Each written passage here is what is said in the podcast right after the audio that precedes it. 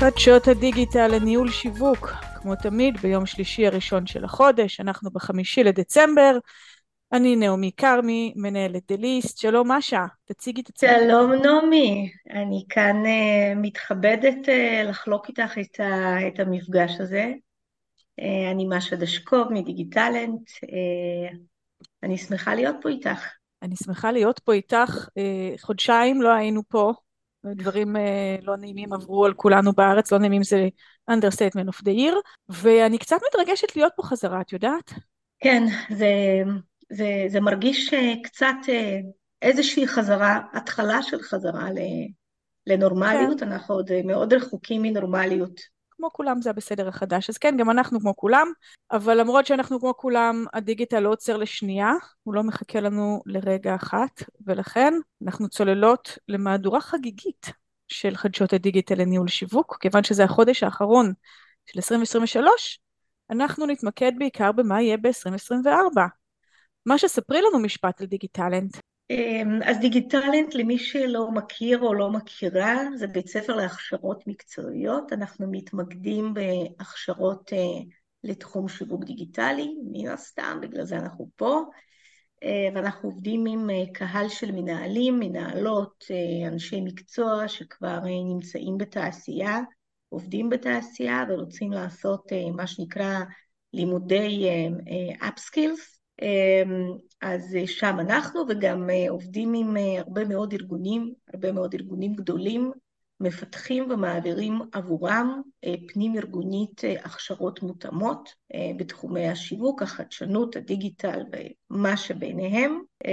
ואני, משה דשקוב, אני בעצם הקמתי את דיגיטלנט לפני, וואו, כמעט. אנחנו התחל, מתחילים את השנה העשירית שלנו, זה לא יאומן, כן, אז כמעט וואו. עשור. כן. ואני נעמי, אני מנהלת את דליסט. Uh, דליסט היא שירות די ייחודי בשטח, uh, כמובן בתחום של uh, שיווק דיגיטל וחדשנות. אנחנו עושות שלושה דברים מרכזיים. אחד, אנחנו עושות את הייעוץ הכי אובייקטיבי של מה נכון, מה מתאים. איזה כלי מתאים, האם לעסק, לחברה מתאים עכשיו מאנדיי או איירטייבל או חברה אחרת, האם אנחנו צריכים עכשיו קמפיין בגוגל, ביוטיוב או בכלל להיכנס לטיק טוק. שתיים, כדי שכל הרעיונות הנהדרים האלה גם יצאו לידי ביצוע, יש לנו מאגר של אה, כמעט 400 אנשי דיגיטל מובילים, שבחרנו אותם אחד-אחד ובחרנו אותם בכלים מקצועיים, אז אנחנו גם יכולים למצוא את האנשים שיעשו את הדברים, ושלוש, אנחנו גם עוזרות לפקח עליהם. וכל זה מביא אותנו למפגש בין דיגיטלית ודליסט, שהוא חדשות הדיגיטל לניהול שיווק. אנחנו חייבות uh, לכל המקצוענים, גם של דליסט וגם לדיגיטלית, של כל המנהלים, גם בקרב הלקוחות של דליסט וגם בקרב הלקוחות של דיגיטלנט, את העדכון החודשי הזה של מה קורה בחדשות ואיך הן משפיעות על תוכניות השיווק שלנו. וכדי שנוכל לצעוד ל-2024, אני רוצה לחזור רגע אחד לספטמבר 2023. בספטמבר 2023 הצגנו לכם כאן כמה, כמה משמעותי הולכת להיות הרגולציה, היא כבר התחילה להיות מאוד משמעותית, אבל כמה משמעותית היא הולכת להיות ב-2024. וכשאני אומרת רגולציה, אני לא מתכוונת למשרד התקשורת בישראל, אלא יותר לכוחות הרגולציה הבינלאומיים. אז בספטמבר ראינו שהאיחוד האירופי הוציא את ה-Digital Market Act, שנותן מגבלות מאוד מאוד חדשות, מרחיקות לכת, במיוחד על מה שהם קוראים ה-Digital Gatekeeper. אלפאבית שהיא האימא של גוגל, אמזון, אפל, בייטדנס שהיא האימא של טיק טוק, מטא שהיא האימא של אינסטגרם, פייסבוק ווואטסאפ, אף אחד לא יכול לשכוח, ומייקרוסופט האימא של ווינדוס, אבל גם של ChatGPT. והאיחוד האירופי, בתור נושא הדגל של רגולציה וזה שמסוגל לעשות צעדים כל כך מרחיקי לכת, כי יש לו הרבה כוח על הרבה מאוד חברות בקרב הרבה מאוד מדינות, נתן רשימה של דברים שהחל מעכשיו מותר ואסור לחברות לעשות, כבר קצת אה, אה, נכנסנו לזה, יש שם כל מיני דברים כמו לאפשר לגופים חיצוניים גישה משולבת יותר טובה, לאפשר לחברות ועסקים גישה למידע שנוצר דרך הפלטפורמות שלהם כמו קהלים, קהלים שיצרנו שלא יהיו מוחבאים בתוך פייסבוק אלא שנוכל להוציא אותם גם החוצה, אסור למנוע לינקים וכן הלאה והלאה ואמרנו שיש ארבעה דברים, שני do's ושני don'ts, שני דברים שחייבים לעשות ושני דברים שאסור לעשות, שהולכים להשפיע על הרגולציה. למה אני דשה בזה למרות שכבר דשנו בזה בספטמבר ומזכירה את זה שוב? כי כבר התחלתי לרמוז בקטנה ש-2024 רוב מה שהולך לקרות בה מאוד מאוד מאוד מושפע מהצעדים האלה, אנחנו כבר רואים את זה עכשיו. אנחנו חודשיים לא היינו פה, אז כל מה שלא ראינו באוקטובר ונובמבר כבר הושפע מהצעד הזה, וכל מה שאנחנו נראה ב-2024 יהיה מושקע, מושפע עוד יותר. אז אני אזכיר שוב שארבע הכללים הכי הכי משני עולמות בתחום הדיגיטל ובטח השיווק הדיגיטלי, אחד, חובה על כל פלטפורמת ענק כזאת לאפשר למפרסמים, שזה אנחנו, החברות ואנשי המקצוע שמפרסמים שם, למדוד את התוצאות באמצעות כלים חיצוניים. זאת אומרת לעשות וריפיקציה לתוצאות שמטא וגוגל אומרות לנו שזה תוצאות הפרסום שלנו באמצעות כלים חיצוניים. תנו לזה שנייה לשקוע ולהבין כמה זה משמעותי. אי אפשר יותר למרוח אותנו בתוצאות שנראות ככה אבל בעצם הן אחרת. כלומר, עכשיו עדיין אפשר.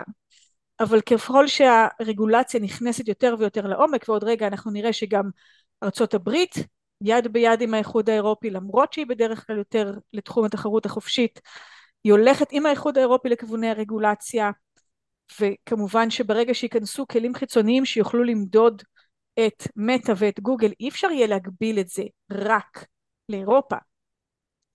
כל הדברים אנחנו רואים מתחילים מאירופה והופכים להיות הטרנד הכי סוחף ל-2024. אז אפשר יהיה למדוד אה, את התוצאות באמצעות כלים חיצוניים. יש חובה יהיה... של מתי זה יגיע לארץ? אה, כרגע האיחוד האירופי נתן לחברות האלה אה, את הזמן המוגדר או את ה-45 יום להכיל את זה. הן כמובן מתחילות לנפנף בידיים וברגליים תכף אני אכנס ממש למה זה אומר לארץ. צפי למתי זה יקרה בפועל, אני מניחה שזה יתחיל להיכנס בעוד חודשיים, כי עכשיו יש להם 45 יום להשלים את זה. חובה לאפשר לעסקים להשלים עסקאות רכישה מחוץ לפלטפורמה, שזה דגל אדום גדול לאפל, שאם אתם מוכרים כל דבר דרך חנות אפל, עבדתי שנים בספרים הדיגיטליים של סטימצקי, וכל דבר שמוכרים דרך e-commerce, דרך אפליקציה, יש מס אפל, 30 אחוז שצריך לשלם לאפל. והרבה חברות התמרדו נגד זה ואמרו, אבל אני לא רוצה כל ספר שאני מוכרת ב-20 שקל או ב-40 שקל, לשלם 30 אחוז לאפל, זה מעלה את המחיר של הספרים בצורה מטורפת. וניסו ליצור מכירה מחוץ לפלטפורמה, אפל כמובן חסמה את זה, ועכשיו האיחוד האירופי אומר לה, שימי לב, את חייבת לאפשר לעסקים להשלים רכישות מחוץ לפלטפורמה שלך. אסור לתעטף מוצרים ושירותים של הפלטפורמה, זה נשמע מאוד uh, uh, מובן מאליו, וזה נשמע גם מאוד קצת uh, מה זה אומר, תכף אנחנו נראה שזה ממש ממש נוגע בתביעה שקורית עכשיו דווקא בארצות הברית מול אמזון. ו... זה מאוד משמעותי לפלטפורמות ישראליות, אם זה ייכנס, mm-hmm. פלטפורמות מדיה שהלכו והקימו עסקים על גבי המדיה שלהם פה בישראל, ואז מן הסתם יש תעדוף טבעי אה, שמאוד מאוד קשה להתחרות בו אה, למפרסמים חיצוניים. נכון. אז אה, כן, זה ממש רעידת אדמה אם זה, זה ייכנס לכאן. זה יהיה באירופה. אין כאן שאלה מבינה, האם כן. זה יהיה באירופה, הם כבר mm-hmm. אוכפים את זה. עד כמה זה יגיע למקומות אחרים בעולם, אנחנו טיפה ניכנס לזה עוד רגע עוד קצת לעומק, אבל לחלוטין מה שזה רעידת אדמה. וזה רעידת אדמה כי זה אומר שכל עולם השירותים מסביב לפלטפורמות האלה כולו עומד להשתנות. נכון. והמקום שהשינוי יהיה הכי משמעותי זה באיסור לעקוב אחרי משתמשים מחוץ לשירותי הליבה של פלטפורמה. אז כל העולם הזה של uh, הפיקסל של פייסבוק ואינסטגרם שנמצא באתרים שלנו ונמצא בעוד מיליוני אתרים ברחבי העולם ואוסף את המידע מהאתרים שהם מחוץ לליבה של פייסבוק ואינסטגרם אבל הוא אוסף את המידע הזה לתוך פייסבוק ואינסטגרם ומאפשר לפייסבוק ואינסטגרם לפרסם לא רק על פי מה אנשים עושים בתוך הפלטפורמה, אלא על פי מה הם עושים באתרים ברחבי העולם, כל זה בתוך אירופה, האיחוד האירופי אומר פוס משחק, אסור. אז כבר עכשיו אנחנו מיד נראה מה גוגל עושה עכשיו עכשיו עכשיו כדי להתמודד עם זה כי גם גוגל כמובן עוקבת כל הזמן אחרי כולנו בכל הפלטפורמות. התחלנו לדבר על זה בספטמבר אנחנו נראה את הצעדים החדשים וכל הדברים האלה הם רעידת אדמה בצורה שבה מתנהל הקמפיינים, איסוף המידע וניתוח המידע ובמיוחד השימוש במידע הזה לפרסום. מה שאומר שדבר ראשון אני אתן כבר המלצה אחת ל-2024, אתם חייבים לוודא שספקי הפרסום שלכם, בין אם הם פרילנסים, אנשים in-house, חברות פרסום, חייבים לוודא שהם מודעים לשינויים האלה, שהם יודעים מה לעשות, שיש להם איזושהי אסטרטגיה לעכשיו, לתחילת 2024, לאיך להתמודד עם העולם שאחרי הקוקיז. דיברנו על זה קצת בספטמבר, יש לנו גם איזשהו הסבר קצת יותר משמעותי, תכף אני אתן לכם אה, לינק כאן בצ'אט להסבר על מה זה אומר כדי שגם אתם תבינו, אבל כשאתם בוחרים את המפרסמים שלכם, כשאתם עובדים עם המפרסמים שלכם עכשיו, אתם חייבים לשאול אותם את השאלה המאוד מאוד ברורה כאן בארץ. האם אתם מוכנים ליום שאחרי הקוקיז? האם אתם מוכנים ליום שבו פייסבוק ואינסטגרם יאספו מידע בצורה אחרת לגמרי, גוגל תאסוף מידע בצורה אחרת לגמרי, ואנחנו נצטרך לשנות את הצורה שבה הקמפיינים שלנו עובדים. מי שיש לו אסטרטגיה לזה, יהיה מוכן ויהיה לו יתרון תחרותי אדיר, אדיר לעומת מי שלא. אז גוגל כמובן כבר נערכת לזה שנתיים, והיא יוצרת כל מיני קמפיינים חדשים ושיטות חדשות, וממש ממש ממש עכשיו, עכשיו אנחנו עוברים במעבר חד מכל מה שקורה בעולם וישפיע על 2024 לדברים שממש קרו החודש, גוגל שחררה את Google Ads Data Manager, שהוא הכנה למה שקורה ביום שאחרי הקוקיז, והוא um, מודד ועוזר לכם לאסוף כל מה שקורה בעוגיות צד ראשון שלכם. מה זה עוגיות צד ראשון? זה כל המידע שאנחנו אוספים מהכלים שלנו. כל המידע שאנחנו אוספים בניוזלטרים שלנו. כל המידע שאנחנו אוספים באוטומציות הדיוור, באימיילים שלנו. כל המידע שאנחנו אוספים ב-CRM שלנו, במערכות ניהול הלקוחות שלנו. כל המידע כמובן מהאתר, כל המידע מכל כלי האוטומציה שלנו. כל הכלים שבהם אנחנו אוגרים מידע על הלקוחות שלנו הם לרוב מפוזרים.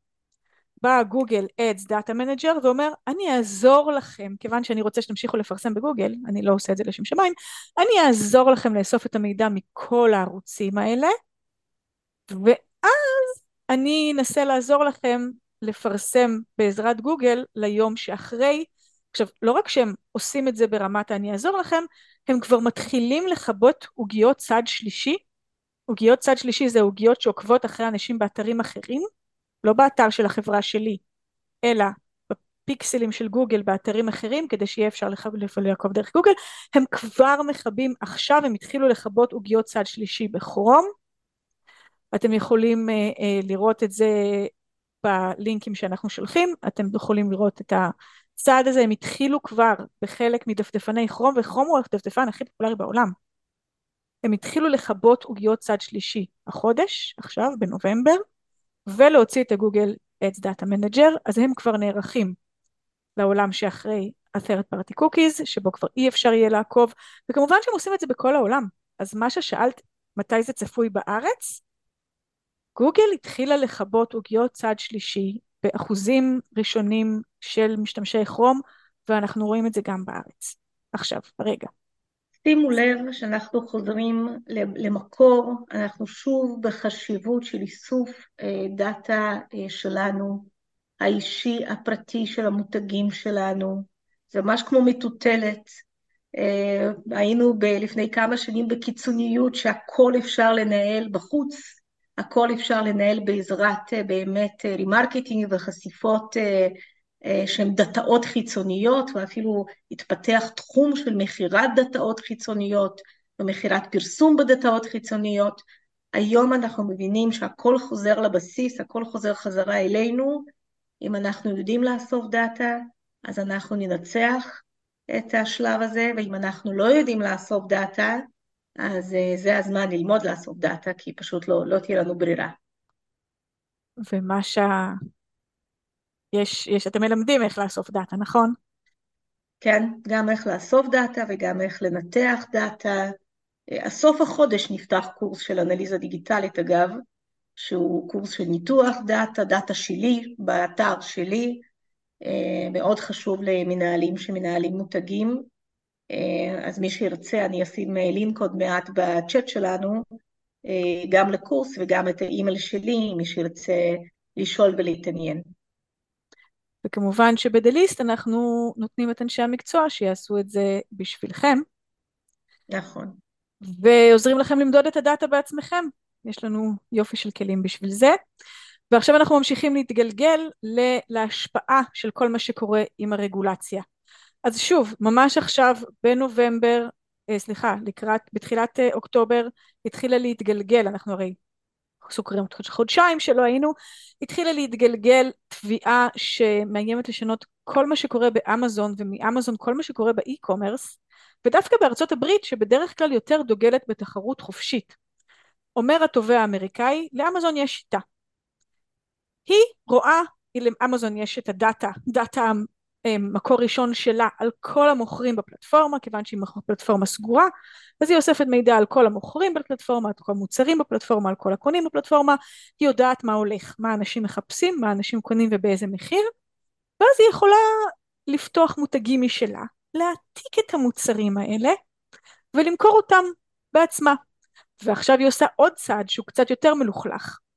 היא אוסרת על מוכרים בפלטפורמה, על עסקים שמוכרים באמזון, היא אוסרת עליהם להציע אה, הנחה באתר שלהם בחוץ או ברצפת המכירה שלהם בחוץ. זאת אומרת, אם אני מוכרת קש מתכת באמזון בדולר וחצי, ואני רוצה באתר שלי לתת קופון על הקשים האלה, עכשיו לכבוד בלייק פרדיי, אני לא יכולה למכור את זה בפחות כסף באתר שלי מאשר באמזון.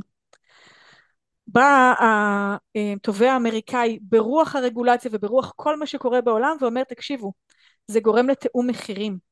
זה גורם למצב שאתם מונעים מהלקוחות בעולם מחירים יותר זולים כי אתם מונעים מהם להוריד מחירים.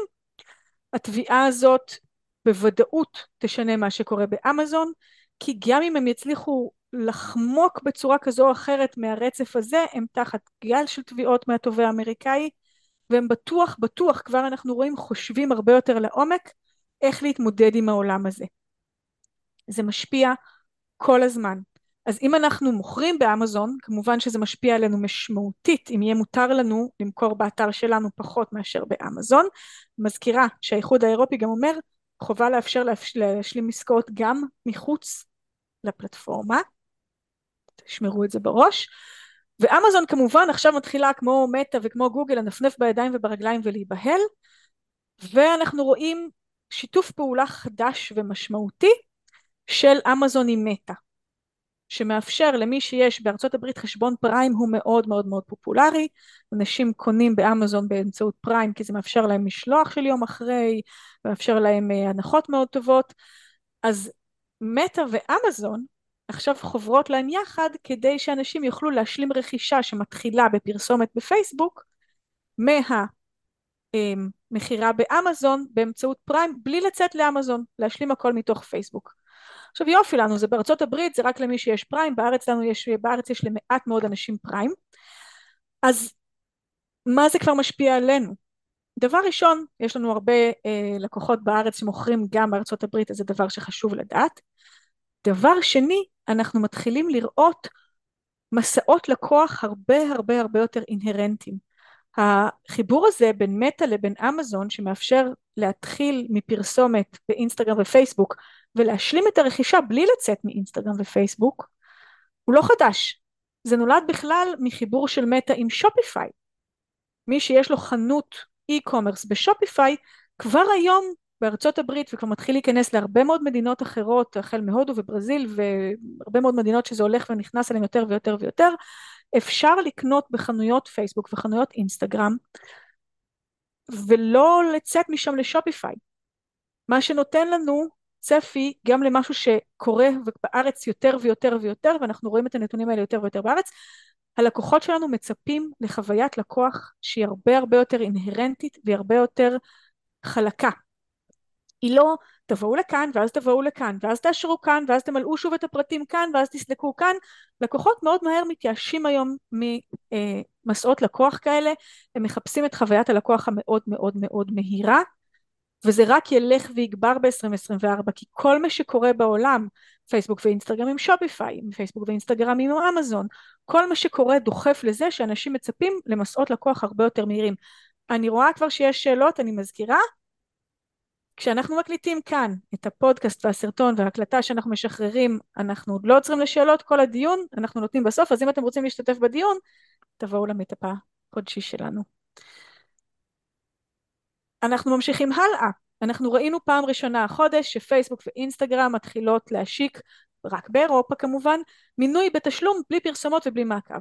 מה זאת אומרת? פייסבוק ואינסטגרם רוצות לחמוק מהרגולציה הזאת של האיחוד האירופי, אז הן מציעות, אנחנו ניתן באירופה מנוי, שמשלמים בו דמי מנוי, אה, כמה דולרים בודדים, קצת פחות מ-20 דולר, והמנוי הזה שמשלם לנו כסף, לא רואה פרסומות ואנחנו לא עוקבים אחריו בשום מקום.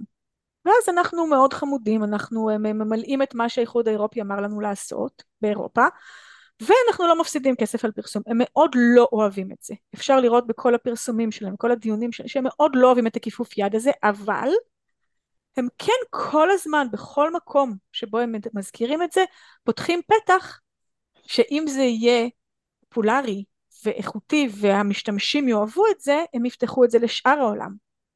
תכף ומיד אנחנו ראינו כבר לפני פייסבוק ואינסטגרם ש-X, טוויטר, מתנסה עם זה, עכשיו גם סנאפצ'אט שהיא מאוד פופולרית בארצות הברית, גם מתנסה עם איזשהו subscription שהוא ad free, שהוא ללא פרסומות, ואנחנו רואים שהחברות של הרשתות הרשתות החברתיות הולכות להתנסות עם זה.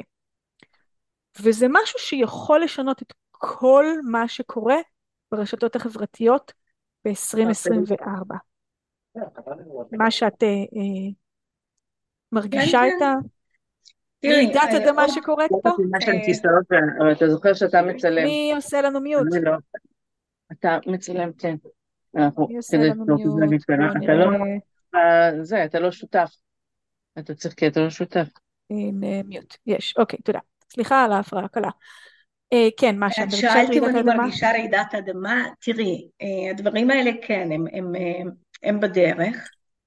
אני, אני שמחה שאנחנו קודם אה, נזכה ללמוד מרעידות אדמה של, של איחוד האירופי, נתבונן טוב טוב ונתחקר טוב טוב מה קורה אצלהם בעקבות השינויים האלה, ואני חושבת שאנחנו פשוט באמת מקבלים פה איזושהי מתנה קטנה בהקשר הזה של לנסות להיערך לזה על, על ניסיון מר, כי הוא יהיה בחלקו מר, אה, של מדינות אחרות, אה, ואולי אם אנחנו נהיה מספיק אה, באמת, מספיק, מספיק נרצה ללמוד את זה, אנחנו נגיע לזה יותר מוכנים.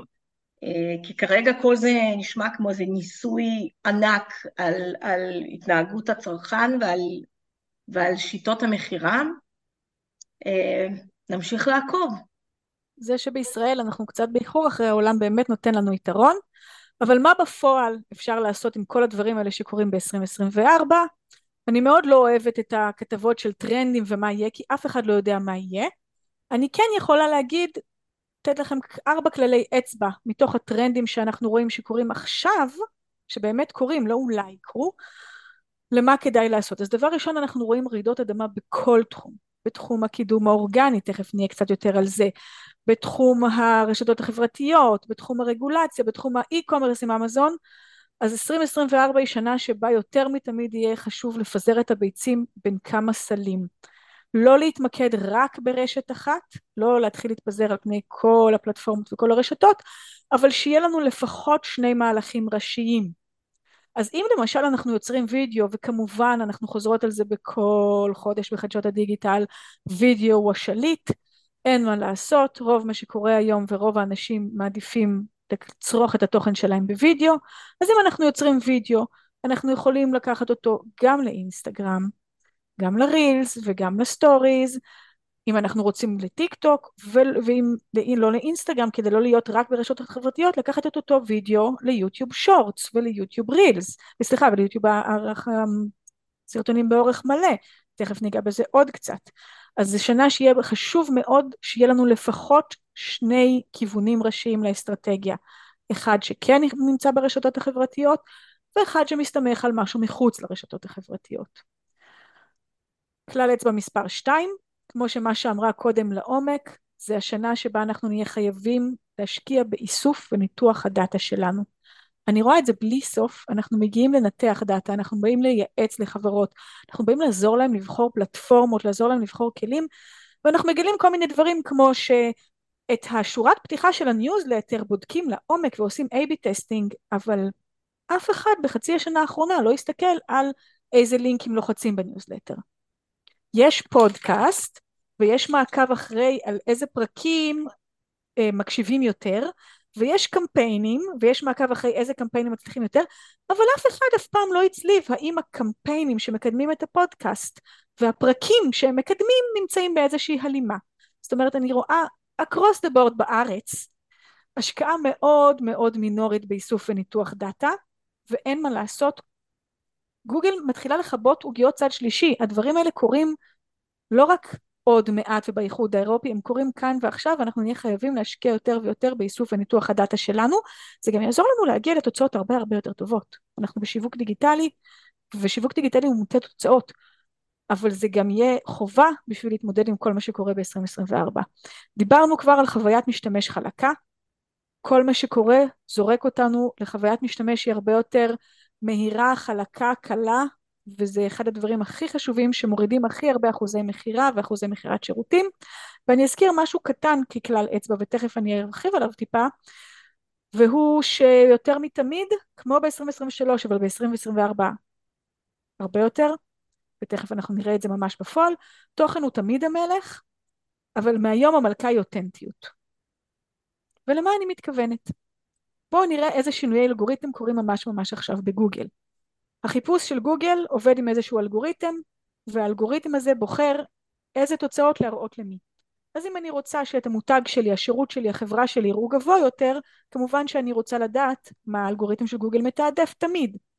ויש לנו ממש עכשיו, מהשבוע האחרון, שינוי מאוד מאוד מהותי, שהוא בעיניי השינוי הכי מהותי השנה באלגוריתם של גוגל, והוא שגוגל עוברת לתעדף לא רק עוגיות מיד ראשונה, אלא גם מידע מיד ראשונה.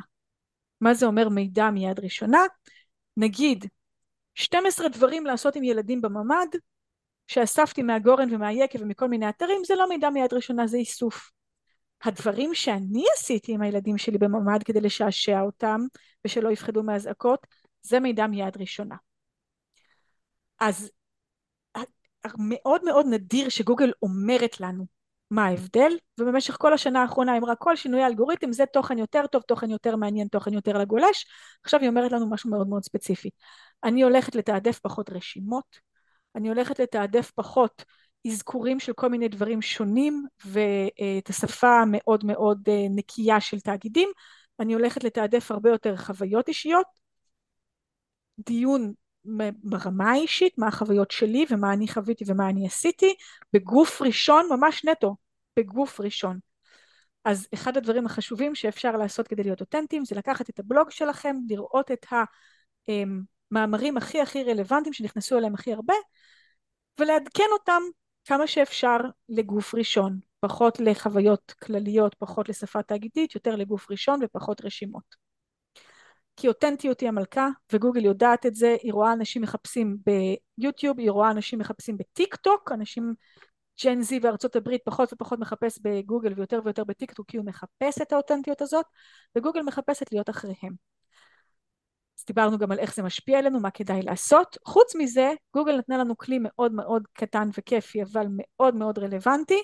אם יש לכם אה, וידאו של הדרכה היא מאפשרת לכם עכשיו להכניס איזשהו metadata, זאת אומרת להגיד לגוגל באיזה דקה מתוך וידאו ההדרכה יש איזה נושא, ממש לעשות markup, לסמן את הזמנים ולהגיד באיזה נושא, למה? כי כשאנשים מחפשים את המידע הזה הם מאוד מעדיפים וידאו. ועכשיו שגוגל אוספת את המידע הזה לוידאוים שלה, במיוחד לוידאוי הדרכה, educational videos, ומאפשרת לכם לכתוב מה יש, אז אנשים יוכלו למצוא את הוידאו בכלל בגוגל, ושלכם ספציפית הרבה הרבה הרבה יותר בקלות, כלי מאוד מאוד נחמד. כמובן תמיד אחרי הפודקאסט וההקלטה אנחנו נותנים לכם את כל רשימת הלינקים, גם הלינק הזה שם. עוד מקום שיש לנו שינוי זה בבת של גוגל, יוטיוב. דיברנו שגוגל שורטס הכניסה מעבר מסרטוני שורטס לסרטונים אה, באורך מלא וכמה זה משנה, אתן לכם את המאמר המלא עם הקטע כמובן בלינקים שלנו. ועכשיו כמובן שגוגל רוצה גם לקבל מזה כסף והיא חושפת פרסומות בגוגל שורטס לכולם. הפרסומות בגוגל Shorts היו בניסוי עד עכשיו, הם הצליחו מאוד, יש הרבה מאוד כניסה לפרסומות בגוגל Shorts, גוגל Shorts זה החיקוי טיק טוק של גוגל שבהם אפשר לראות וידאו אחרי וידאו אחרי וידאו בלי לחפש אלא פשוט לתת מה שהאלגוריתם מציע לי, הוא מאוד פופולרי במיוחד בקרב uh, צעירים ואפילו ילדים אבל גם בקרב uh, Z ואפילו millennials.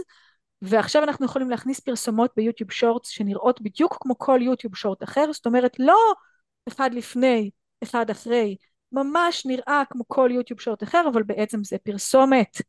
אז זה כלי מאוד מאוד מאוד רלוונטי. אנחנו כמובן שולחים לכם אה, בסיכום את הלינק למדריך של איך עושים את זה ולמה כל כך חשוב המעבר הזה מיוטיוב שורטס ליוטיוב מלא. אני אזכיר שוב ואומר שהקישור הזה של ליצור וידאו באורך מלא שבאמת נכנס ומעמיק את ההיכרות של כולם עם המותג שלי. לייצר ממנו קטעים קצרים ל stories, לטיק טוק, ליוטיוב Shorts ולחבר ביניהם בצורה חכמה בעיניי זה הכישור הכי חשוב של אנשי דיגיטל ב-2024. אם אנחנו כבר בטיק טוק ואיך שהיא משפיעה התחילו להגיע אליי מאז אפריל כל מיני חצאי נתונים של החדירה בטיק טוק ושהיא עברה 40 אחוז מהחדירה בישראל, זאת אומרת שיותר מ-40 אחוז מהאנשים בישראל גולשים להם בטיק טוק והצלחתי סוף סוף לאמת את זה.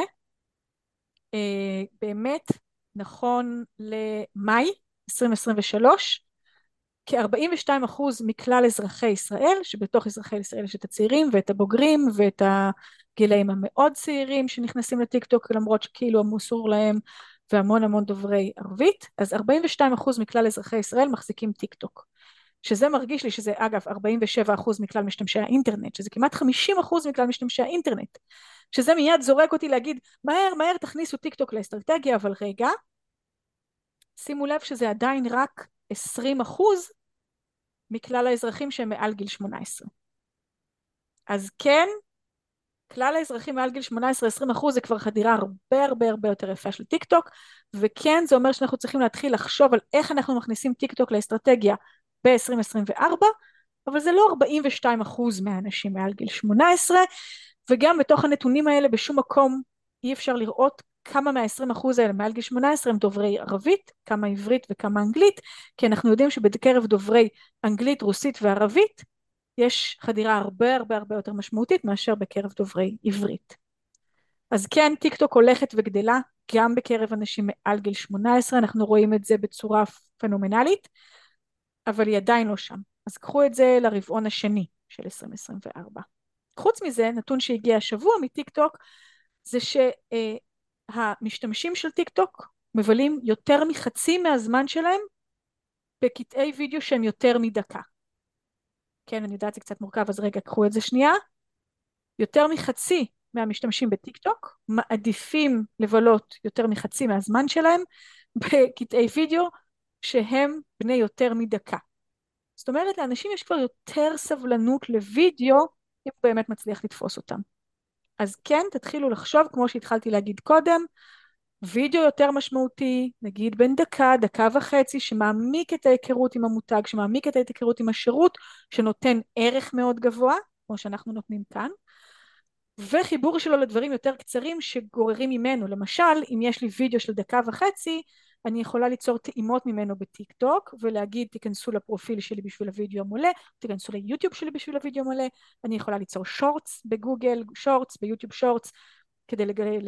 להעביר אנשים לוידאו המלא, כמובן שאני יכולה לעשות את זה ב stories באינסטגרם, אל תוך האתר שלי, אל תוך מה stories אל תוך וידאו ארוך יותר ב Reels, כל אלה עובדים נהדר והם כלי סופר סופר סופר חשוב. בכלל הנושא של הוידאו ארוך יותר הוא כן סוג של מגמה ולא רק בטיק טוק. אנחנו רואים שגם פלטפורמות אחרות התחילו עם אה, פיילוט, אה, התחילו עם פיילוט של אה, עד עשר דקות וידאו. זה ממש בחיתולים, כן? זה עוד לא משהו שהושק באופן גורף, אבל בודקים את זה כי רואים שיש אה, נטייה ויש רצון להעמיק אה, ולהעריך את משך הצפייה. ויחד עם זה באה יותר סבלנות לוידאוים שבנויים נכון, לא לכל וידאו. זה נכון, כן. אוקיי, בחדשות בסוף אנחנו כולנו נהיה במאים, בעורכים ותסריטאים, כי אין ברירה. או שנהיה במאים של ה-AI שייצור לנו וידאו. נכון. חדשות ה-AI אי אפשר בלי, אבל הדברים האלה מאוד קטנים ופחות נוגעים, אז נעבור עליהם מהר. אמזון אה, חשפה את Q, שהוא פתרון AI לחברות גדולות. לחברות גדולות יש המון המון המון המון המון המון המון מידע. בטח אם אנחנו אוספים יותר את הדאטה כמו שאנחנו צריכים לעשות השנה. והיא נותנת עכשיו פתרון AI שאוגר את כל המידע הזה ואפשר לנתח אותו בעזרתה והוא סגור לתוך החברה. אז אם יש לכם חברה עם הרבה מאוד מידע, יש כמה פתרונות AI ואחד מהם של אמזון, שבכל מקרה הרבה מהחברות שומרות את המידע הזה על השרתים של AWS של אמזון. X, טוויטר, חשפה אה, מודל AI משל עצמה, שנקרא גרוק, ואחד הייחודים המעניינים שלו זה שהוא מאומן כולו על מידע ששייך ל-X. אין איתו בעיית זכויות יוצרים כי כל המידע בטוויטר X שייך ל-X והוא מאומן רק על המידע הזה. הוא מאוד מעניין אבל הוא לא משפיע על השיווק כרגע וחוץ מזה אני לא יודעת אם אתם עוקבים אחרי הטלנובלה.